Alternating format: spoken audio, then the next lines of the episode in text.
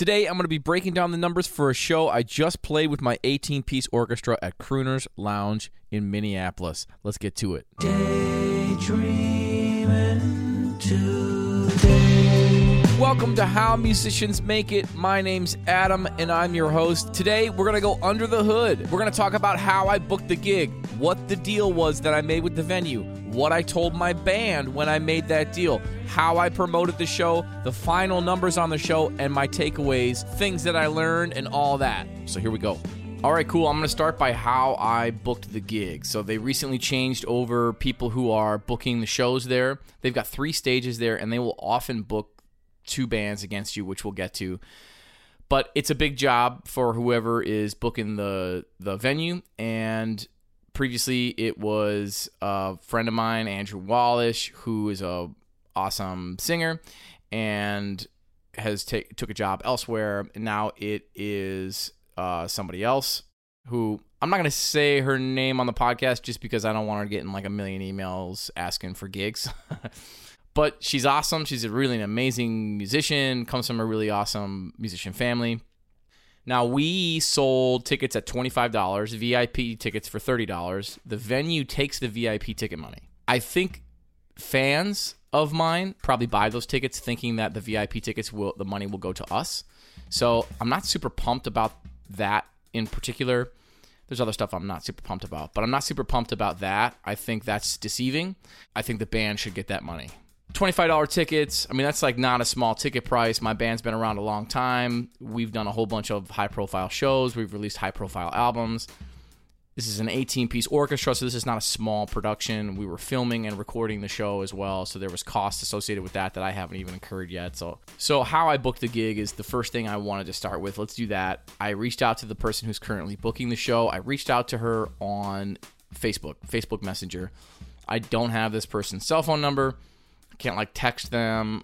I don't have like a really well-developed relationship with them, though we have known of each other for a long time, have been on the same festivals, you know, we've talked to each other. So it's not like I'm coming from a complete zero position here. So I reached out and I just said, hey, curious if you'd be interested in having the Adam Meckler Orchestra at Crooners over the August 4th weekend. So I had a weekend specifically in mind. And that's important when you're booking a show, especially if you're looking at the venue's calendar and you see that there are no shows booked on that weekend yet. That's important. Like if you're reaching out to a booking agent and you're asking, or a person who's booking a venue and you're asking to be booked on a weekend when they already have shows, they're just going to ignore your email. So make sure you look at the calendar before you send an email. They may already have something booked and it's just not been announced yet, but at least you know from the start that you're not asking for a date that's like been announced on their website. We did the outdoor stage last time and nearly sold out the show. I said I'd be down to do that again, or the main stage indoors if you're down to do it. We've released 4 albums, the last of which was released in late 2021. iTunes listed our 2014 release as one of the best jazz releases of 2014. So I'm just giving a little background on the legitimacy of my project. I said, here's all the music on Spotify, and I posted a link to the Adam Meckler Orchestra page. Then I said, here's a video of Jen Song from our 2018 Magnificent Madness release. This one was written in memory of our bass trombonist Jen Werner. The album was released on Ropeadope Records. So again, like just pasting a little bit of legitimacy in there. Even though this person knows me and knows of me, I don't know that she really knows the extent of what I've done. And then I provided a link for them to watch the video. And I said, let me know what you think. Ticket price range has been $25 to $35 in the past. And so I'm really looking at like, I want to sell tickets for a higher price. It's a big production. It's all my original music. We've been grinding this out for 10 years now, and we've got a developed fan base. I said, thanks. I hope you're great. And then she said, I have August 4th open. Do you want to do the outdoor stage? I said, yeah, we could do that. Can I work on rounding up the band before I give you a 100% commitment? So here's the other aspect of like running an 18-piece orchestra is I know for sure before I sent this email, I knew for sure that my bass player and my drummer were free on that weekend. So I reached out to them and I was like, hey, are you guys available? And they said, yeah. And this was like I booked this show 8 months before it happened, 6 months before it happened maybe. So I reached out early. And when you're dealing with busy musicians, too, that's a part of it. It's like you got to lock them down earlier. They're going to find some other gig that pays a whole bunch more money. And that's why your music's got to be great, and you got to be a fun hang, and you got to put on a great show, because then the musicians are going to want to play your show, even though it doesn't pay as much as like a, you know, wedding gig or something that they wouldn't enjoy as much from a musical standpoint. All right, so yeah, I said, yeah, that would be great. Can I work on rounding up the band before I give you a 100% commit? I know for sure my drummer is good to go, and that's the biggest piece of the puzzle. So I told her right away, like, I'm already working on it. Can you give me the new door deal breakdown info? I want to run some numbers before I estimate pay for my band too. And she said 579 revenue share. Okay, so 50% from $1 until 70% of tickets are sold. That's a lot of tickets if your area is big, especially at the $25 price point. So this isn't a small thing. And then a 70-30 split until 90% of tickets sold, and then a 90-10 split on the remaining tickets sold. I said, okay, thanks. How many tickets are possible in the Belvedere space? And this is where things start to rub me the wrong way. Like, we're thinking 225 capacity, they said. That means, and I know this because I've played this venue before, they can just decide how many seats they're going to throw out there, depending on the night, depending on the weather, depending on the band. They just go, let's do 225 instead of 200 this time. Let's do 185 instead of 225. I mean, it's like they can do that. And if they can do that, then that moves the needle for me in a negative way, right? They can decide we're going to do 225 tickets instead of 200 tickets, which means 70% of 225 is higher than 70% of 200. It means I got to sell more tickets to make more money, which is that was a tough one for me to swallow. Now, I could have been like, hey, that deal doesn't work for me. Would you be down to try something? And maybe that's no big deal, and I should have just done that. But I haven't played this venue since she took over. She doesn't really know me and what I do, and hasn't seen me pack a room yet. So in my mind, I'm thinking, all right, I'm going to have to work super hard on selling tickets. That makes this much more stressful, P.S. I'm going to have to work super hard to sell tickets to make sure that I can pay my band a decent amount of money, because it's 18 people. It's not a small thing. I want to make sure everybody's making at least $100, right? Which is like my bottom line. Like, I got to get at least $100 on a Friday night, which is not enough money. Like, that's not enough money. When we played our big release show, I paid everybody like $225 or $250 when we played a Saturday night.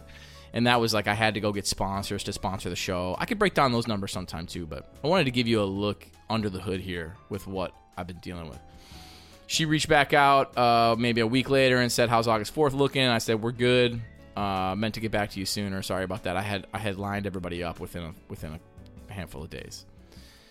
And she says, what's the name of the show? What's your best email? What's your cell phone? So I had to provide a whole bunch of stuff like that. She said, what would your preferred ticket price be? Which I had already told her, but I said again. And then I'll hold the spot with your name. I said, the show is Adam Meckler Orchestra. I said what my email is, what my phone number is. And I said, $25 minimum ticket price. And then I sent my band an email.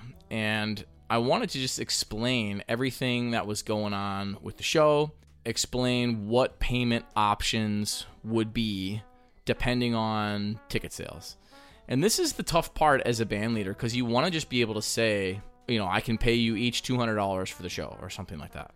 In reality, you know, in a deal like this where there's no guarantee, there's no like, here's your minimum guarantee. If you beat this number of ticket sales, then you'll get paid more or whatever, which would be nice. Like, that gives me a little bit of security. That gives me the ability to tell my band, like, at least this is what you'll make at least. So I sent my band out some hypotheticals.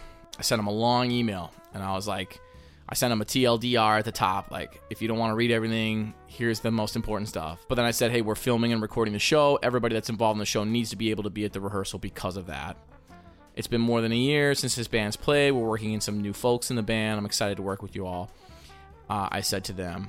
And I said, before we get too far, Crooners has changed their pay structure significantly. Now, this is where communication is a big aspect of being a band leader. You want to make sure that your band knows exactly what's going on and exactly why things are the way they are. I've played so many gigs where I have no idea why things are the way they are, and I just like transparency. I like transparency. I want to give that to my band, right? And this isn't like a thing where it's 18 equal parts and everybody gets a cut of the streaming and all that stuff. It's not like that. It's like, this is my thing. These people are hired. They're like work for hire from a legal standpoint. But I very much view a lot of these people like family, because they've been playing in my band a long time, and or they're friends, people that I've played with in other contexts. I said, before we get too far, Crooners has changed their pay structure significantly, where in the past, I knew going into the show how much the band would be getting paid. They now pay on a 5-7-9 scale based on ticket sales. We get 50% of sales up to 157 tickets. Okay, because they did a 225 cap, 70% of tickets is 157. That's a lot of tickets. That means we're only making $12.50 per ticket for 157 tickets. The venue is taking in, with 150 ticket sales, something like $3,500, not counting drinks, not counting food. You got 150 people there eating and drinking, right? Band will be getting paid. They now pay on a 5-7-9 scale based on ticket sales. We get 50% of sales up to 157 tickets. Then we get 70% from up to 202. So that's 157 to 202. We get 70%. And then we get 90% 202 to 225. There are 225 tickets in that outdoor stage, I said, which has actually been a moving number, which is maybe one of the most frustrating parts about this whole thing. I plan to pay out in this manner, I said. Even split until we get to $100 per person, including me. 10% to me as a leader fee, quote unquote, once we're above $100 a person. This will go directly to the filming and recording of the show. So I said, like, look, if we end up selling 225 tickets, I'm going to take 10% of everything above $100 per person. So everything above $1,800, I'm going to take 10% of that and use it to pay for the filming and recording, right? And so I said, let's do some hypotheticals. So this is like, I'm really breaking it down. So anybody that's really concerned about like where the money's going, is he gouging us? Like, there's not going to be any question about any of that, right? It's all plain and dry. So when they accept the gig, they know everything. Let's do some hypotheticals. 150 tickets sold. $1,875 would be the total amount taken in, $100 each, and then $75 would go to me in addition to the 100, so I'd get 175. 200 tickets sold. If we sell 200 tickets, you got 157 tickets sold at $25. That's $3,925. 50% equals $1,962. Then you got 43 tickets sold at $25, and that's $1,075. 70% of that is $752. So that's a total. That $752 plus $1,962 total is $2,715. 10% goes to Adam. That would be $271. And then everyone else would get $135 a person, including me. So I would end up making $135 plus $271. And that would be like, that's where we would get into the situation where I'm actually making some real money as a band leader. Like, oh, cool. If I wasn't paying for like a film crew and stuff, I'm also selling merch. So if I make a little bit of money on merch, now I've got, $400 plus merch in my pocket from organizing the show and driving 6.5 hours. I mean, it's still not enough money, really, if we're being like totally real, but it's better, right? And then if we do a sellout, then I broke down those numbers too. Same deal, 157 tickets sold at 25 would be $39.25, and then 50% of that would be $1,962.50. 45 tickets sold at $25, you got $1,125. 70% of that is $787, and then 23 tickets sold at $25, $575. 90% of that would be $517. So then the total would be $3,267. So the total we could even make, the best possible scenario would be sell out the show. We make $3,200, $3,267.50. 10% would go to me, which would be $326.75, and then everyone in the band would get $163.37, including me. That's not what happened, spoiler alert, but I said that's what we're working with. We once sold 300 plus tickets to the Parkway Theater. But then I said, but I almost lost my mind putting that show together. Sellout is possible for this, but it'll take some magic. And that's the truth. Like, we hadn't played in a couple of years. Like, I knew that going in. The big show we threw at the Parkway Theater in South Minneapolis was like an album release show, and I got like schools to bring their students, and I got all kinds of stuff. I gave people deals. I did extra stuff, like when a school brought their students, I went and did a clinic for them. Like, I sweetened the deal. I got a guy to seed that show with $1,000, so that I just had $1,000 to work with. And then I had that same guy pay. He used mileage to pay for flights for the two guest artists that I flew in from Jamaica and Boston. So it was like I needed help to make that show work. And then I did like 1,100 in merch at that show. So that was like a killer situation. But I knew, like, hey, sell out, it's possible, but it's been a couple of years. There's not a whole lot of buzz. It's not an album release show. I'll do what I can, right? And I will. Like, I'll do what I can. And then I said, we're filming and recording the show, and for this reason, I want everybody to be at rehearsal. I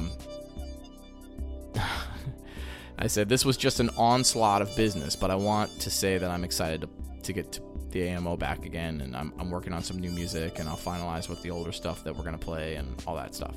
So I'm just trying to make people feel excited and tell them about things that I have coming up and make them feel like they're a part of a thing. All right, so as a band leader, that's something that I'm thinking about a lot. So how I booked the gig, what the deal was, you now know those two things. What I told my band, you now know that. Let's talk about how I promoted the show. So from this step, I reached out to people that I know in media. So I reached out to Jazz 88, which is a big radio station, one of the biggest jazz stations in the country now. And Sean McPherson is there. He's part of the great hip-hop band High Respects, and he's been in radio a really long time. He was at The Current for a long time, which is a really hip, like, local taste-making radio station in Minneapolis, and he moved over to Jazz 88, and he's totally crushing it. And I reached out to him, and I just said, hey, man, would you be down to have me on your show? And he said, sure. So we did an interview on Jazz 88. The other thing that we did was, after my band was booked, and as I was, like, promoting the show, a friend of mine who moved to LA, who originally played lead alto in my big band, actually, he reached out and he was like, hey, I'm going to be in town, you know, the weekend of August 4th. You're going to be around. I'm thinking about booking a show at Crooners. And I was like, dude, I guarantee you she's going to book you the same night as me, because they just book shows against other shows, you know? And that's not, so what that does from a venue standpoint is it splits the audience, right? So if the venue has a built-in audience, like Crooners probably does to some degree, they are now looking at three different shows on one night to choose from. And if your show doesn't say something like a tribute to the old swinging standards, or tribute to whatever, Elvis or Patsy Cline or some other singer, you know, if your show isn't themed, those people probably aren't going to choose your show because they won't recognize you or who you are. Now, I have a whole description, like fiercely original big band jazz. Adam has played with Corey Wong and Dave Koz and Steve Cole and Young Bud Brass Band and Nookie Jones, and has toured all over the world, and like all that stuff is there. So people know, like, I'm a legit artist. But, you know, tribute to James Brown sounds a lot more fun than fiercely original big band jazz, and it just is what it is. It just is what it is. So in my mind, when you have three stages at your venue, and you're booking acts against each other, and you're doing a pay structure like 5-7-9 where there's zero guarantee, you are being railroaded into doing a themed show to try and get more people to come to your show. And I don't like that. I'm not against themed shows, but that's not what my thing is. And my thing is wildly impactful. It's an emotional, impactful experience. People, so many people have come up to me at the end of these shows and said that the show changed their lives. It's an experience, that band. And it's music that I put all of my heart into. And that's apparent. That's there. And you can see that and feel that when you come to the show. But there's no way to describe that from a themed show standpoint. So with my thing, it's not appropriate to theme the show.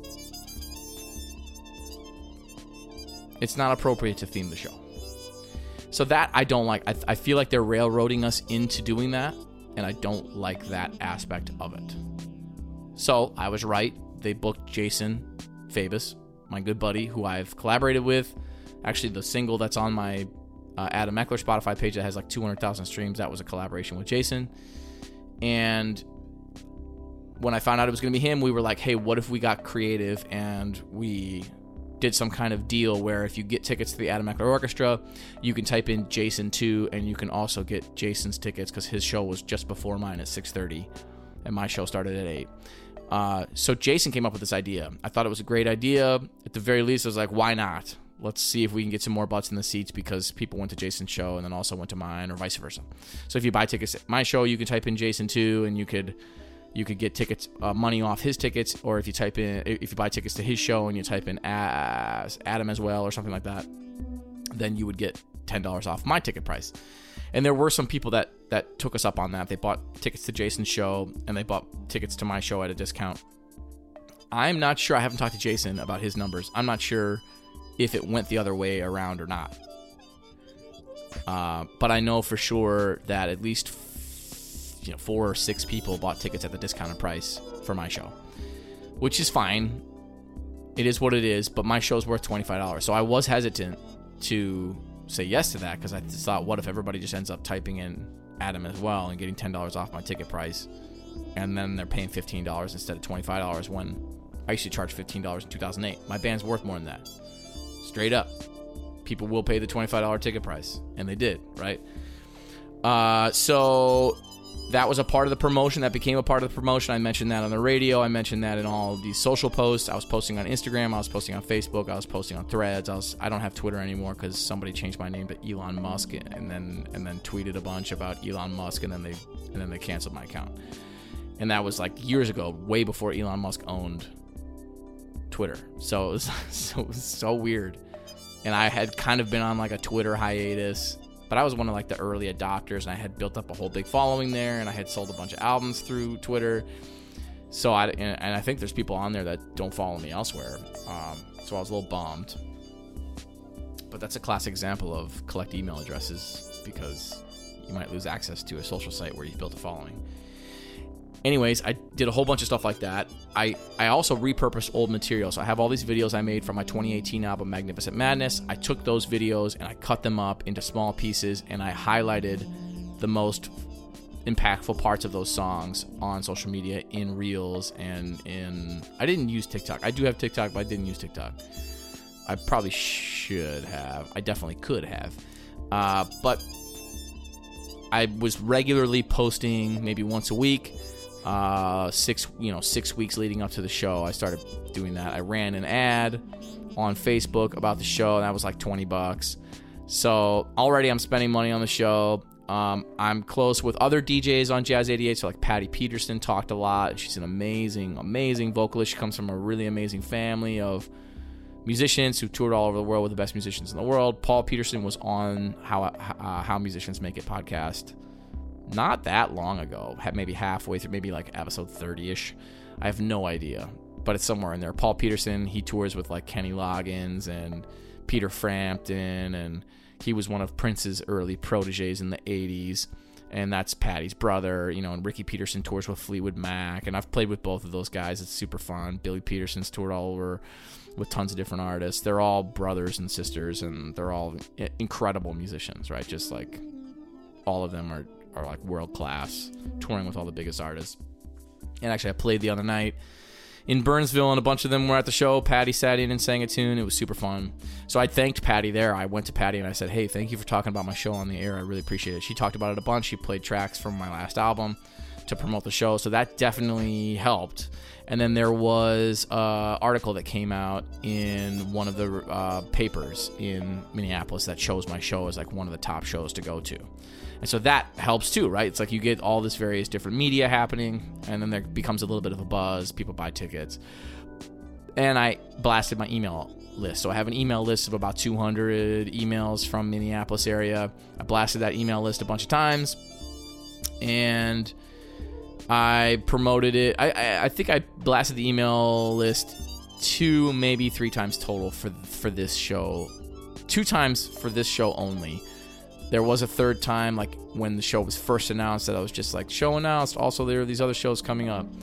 And then I was like, okay, now this email is only about that show. And then I did one more that was only about that show. And it's interesting, too, when you send those emails, because you notice like 2-3 people will unsubscribe from your email list. It's like, why'd you sign up? You saw my orchestra and you loved it enough to sign up to my email list. Now I send a couple of emails about a show and you say, I'm out. But that's fine, whatever. I'm not salty at all about that. So I promoted the show hard. I I worked super hard on it. And to be honest, like, my level of anxiety was pretty high leading up to the show, because you're organizing all these people, right? Just getting 18 musicians in the room at the same time for both a rehearsal and a show, that's a challenge by itself. And then being worried that you're not going to sell enough tickets to pay everybody $100 a person. It's like, I got to sell at least 150 tickets. That is not nothing. That is a lot of tickets. And there was a whole pandemic. There was a whole 2 years where we didn't do anything. So now it's like, all right, I gotta get back my mojo somehow and remind people that I put on a great show without them having experienced it in at least a couple of years, if not longer.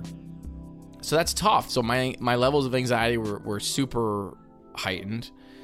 And I just thought, like, man, I don't want to feel like this. Like, why do I feel like this? And I think a big reason I felt like that was because of the pay structure of the show. It's like, if I knew that everybody was making $200 a person, or at the very least, I knew I could pay everybody $100. Then it's like my nerves are settled. I'm still going to promote the show. It's not like I don't want to play to an empty room. I'm still going to promote the show.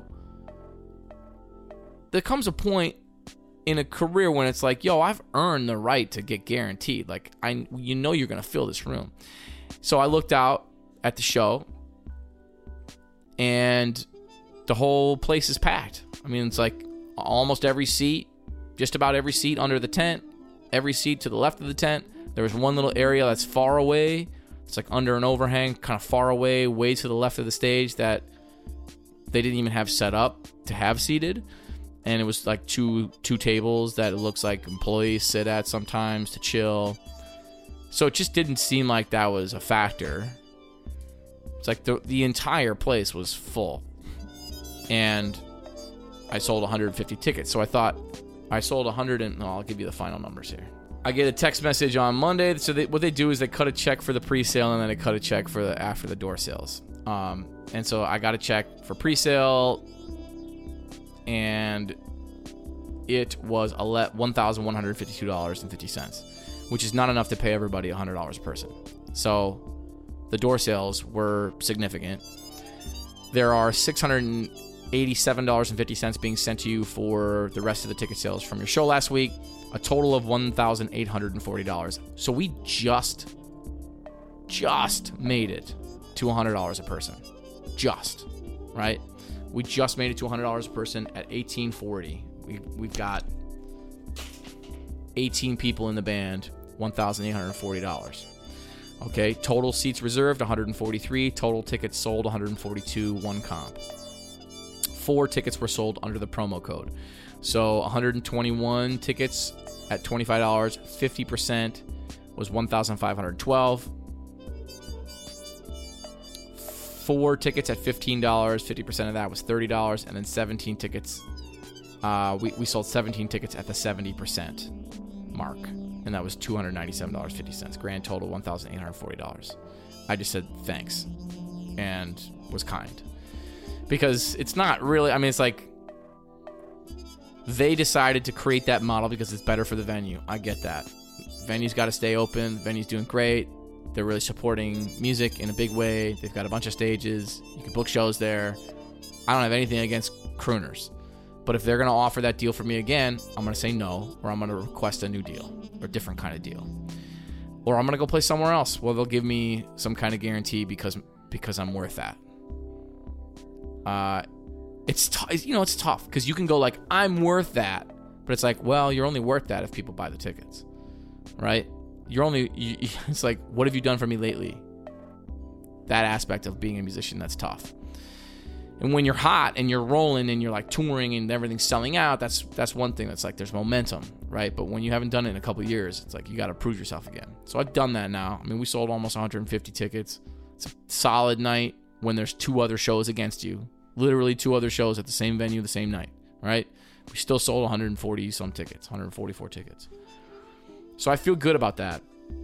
But I think I will do it differently next time. I was only able to pay everybody $100 per person. There was $40 left over, which according to the deal I sent to the band went to me, so I made $140. And then I sold $295 in merch. I brought my t-shirts, I brought my posters, I have all my CDs. So there's 3 Adam Meckler Orchestra CDs that are physical. There's one that's digital only. And then I've got a whole bunch of CDs with like my quintet and with my wife's band. I just bring everything because the more stuff you have, the more stuff people can buy. And so even if it's a project that's not related to the thing that's playing, I still bring it all. I have this suitcase. It opens up and it lights up and everybody can see all the merch and it kind of attracts people. And then I hung up a t-shirt. You know, I did like the thing that rock bands do. I did it for my band. And I told them, like, hey, I said on the mic, like, it's not cheap doing this. First of all, like, from the beginning of the show, I was like, I'm so appreciative of you all being here. It's so wonderful to see you all. I'm doing this Field of Dreams thing. If you build it, they will come, right? You never know when you do something like this if people are going to show up, and I'm just so happy to see you all here. I told everybody that from heartfelt. And then later on in the show, I was like, look, it's not cheap to drive down here from Michigan, and this is an 18-piece band. I want to make sure these people get paid. I want to make sure that we can pay for our gas to get here. I said, I got all this merch in the back. If you're interested, I got T-shirts. I got all kinds of stuff. So I sold a whole bunch of T-shirts. I sold a handful of CDs. I did $295 in merch. So for me, total $435 total I made on the show. And I had 2 guys come out and film it. And the guy who came out and filmed it is going to also mix and master the audio to put to the video so that we can have a bunch of content. And that's going to cost me around $1,000. So I'm losing... Italy, I mean, and that's like major friend rate, right? This dude came up like 5 camera angles. He's going to edit everything and mix the audio and everything. And he's like a close friend, really good dude, owns an awesome studio. I got to see it last time I was in Minneapolis. The last couple days I was in his studio. And he's giving me a major friend rate. And I told him, like, look, if it ends up being way more, you got to let me know because, dude, like, this is too much and I want to work with you again and I don't want you to feel bad about these projects. Like, you should get paid for your work. So we're going to work that out. It may end up being more than $1,000. It probably will. Probably be $1,500, $2,000. But that's the price you pay to have a whole bunch of content and to be able to kind of build some more momentum and then book another show that pays more money, right? And that's the whole idea is like, keep going.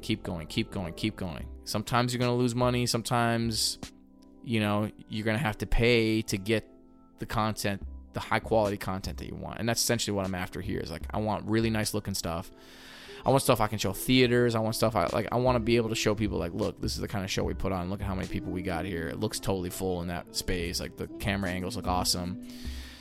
So that's a price I'm willing to pay. And I get that, like, depending on the stage that you're in as an artist, that may not be feasible, right? I have income coming in from other things. I have income coming in from other music I'm making. I have income coming in from teaching. I have income coming in from our Airbnb in our basement. It's like I'm doing all these various different things so that I can continue to plug more energy into my artistry and plug more energy into my thing. And so that's what we're doing. So I'm not disappointed by the final numbers, but I'm also not satisfied with all of it, if you know what I mean. I feel good that we put on a great show. I feel good that we got great video, and we're going to release a couple full songs probably, maybe as singles, maybe just on YouTube, and then I'll have a whole bunch of clips that I can post that will feel great. The other thing that we did with Jason, who did the show at 6:30 before our show, is I sat in on his show at 6:30 during the 6:30 set, and then he came up and sat in with us during the 8 p.m. set. So that was a part of the promo too, was like, look, we're going to have a guest artist. I'm going to sit in with Jason before, so like go see his show. He's going to sit in with me. And that's fun because Jason used to play in the band and we went to the University of Minnesota together and we've known each other for a really long time and he's totally crushing it. It sounds amazing. So that was a really fun aspect of like the promo part of the show. And, you know, in the end, like my takeaway, you got to have merch to sell. Merch is like a hugely important aspect of putting on shows. If I didn't hire a film crew and if I wasn't hiring somebody to like mix the whole show, you know, I made $435 on the show because of merch. I would have only made $140, which would not have come close to covering the amount of work it was to promote the show. I also remember if we're going to get nitpicky here, I spent $20 on a Facebook ad too. So it's really $415 that I made. That, and then that money like I said, will go to pay Tucker for, who was on the show, Adam Tucker, the engineer that I talked to on How Musicians Make It. He talked about how, owning your own studio. He bought the building for his new studio. It's really cool. So he owns the building. So he's not just going to get kicked out if somebody wants to sell the building. That happens to studios all the time. Go listen to that episode. That's a good episode. So yeah, I'm going to have to pay him, but like, it, you know, it's like I would have made over $400 on the show, which if I were local and not driving there, if I wasn't mixing a whole thing and paying somebody for it, like that's good bread. That's good bread. That's doable bread. And that's all because of the merch. What I'd really like in the future is to have a little more of a clear understanding on like what the cap of the space is going to be, how many tickets it's going to take. Like I knew going in, but knowing that there's a couple shows against you, it's a Friday night, it's the heat of summer, there's so many events happening in the Twin Cities, people are traveling. It's like, you know, it's harder to get 200 people out to a show like that. 250 people. But man, if I could have got 200 people, it's like we all could have made significantly more bread. So I'm living and I'm learning. But that's the 579 deal. If you come across that deal, just know going into it, you got to sell a lot of tickets. You got to sell a lot of tickets to make some money. If we were a 4-piece band, a 5-piece band, and we sold 150 tickets and we got $1,800, now we're talking, I can pay everybody in the band $250, $300, $369, $12, and I can still make $600 myself if I wanted to take 10% or 15% as a leader fee, which is normal. I didn't do that for so many years. I never took a leader fee for anything I booked. And that was because I just wanted to pay everybody as much money as possible. I wanted everybody to always feel good about the thing. I wanted to be very transparent. But you can be transparent and still take a leader fee. And I'm learning that. I'm learning that now. And it's necessary. There's so much work that goes into putting together a show like this, to organizing it. Everybody else in the band, they show up to rehearsal. I mean, maybe they're shutting the music ahead of time. They show up to rehearsal. They rehearse the music. They show up to the gig. They play the music. That's the extent of what they have to do. And what I had to do was far greater than that, just in terms of administrative stuff, just in terms of organizing things, but also in terms of getting charts ready, making sure all the books are packed with the charts, getting in a space where we can rehearse, renting it out. Oh, that's right. I got to pay the place to where we rehearse too. And I have to pay the photographer for the photo that was used. So I'm losing money like crazy on this. I forgot about those two things. Ah, darn it. We used a photo by a photographer to promote the show, and like Crooners ended up using it on their website, and my buddy who created some imagery for me ended up using it. And it was one of those things where I sent multiple photos, and that was one of them, and they ended up using that. And I hadn't purchased it from the photographer, so like that person definitely deserves to get paid, but I'm paying her $110 for the photo. And then I gotta pay Jazz Central for the rehearsal space where the band rehearsed, which was gonna be around $75.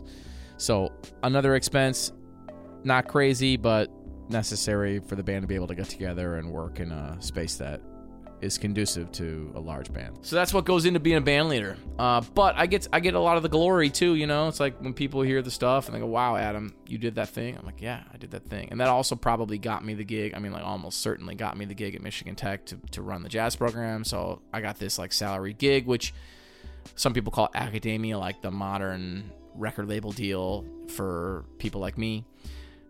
It's sort of like that, you know? It's like I'm making good money at this gig, and there's no way I would have gotten this job had I not had my own big band that I recorded all my own music with and did a bunch of shows with and all that. So that's it. Basically, those are the numbers. If you have any questions, you can always email me, adam@gigbossapp.com. The show is brought to you by Gig Boss App. Gig Boss is an organizational tool for freelance musicians and band leaders. Organize your schedules, organize your finances, do it all in one place. It's free right now, so get on it. It's on iOS and Android. It's a phone app only, no web app. When I'm on the road, I don't even bring my computer. I don't even look at it. I only use my phone. That's why we wanted to do a phone app first. All right, that's it. Thank you so much for listening to the show.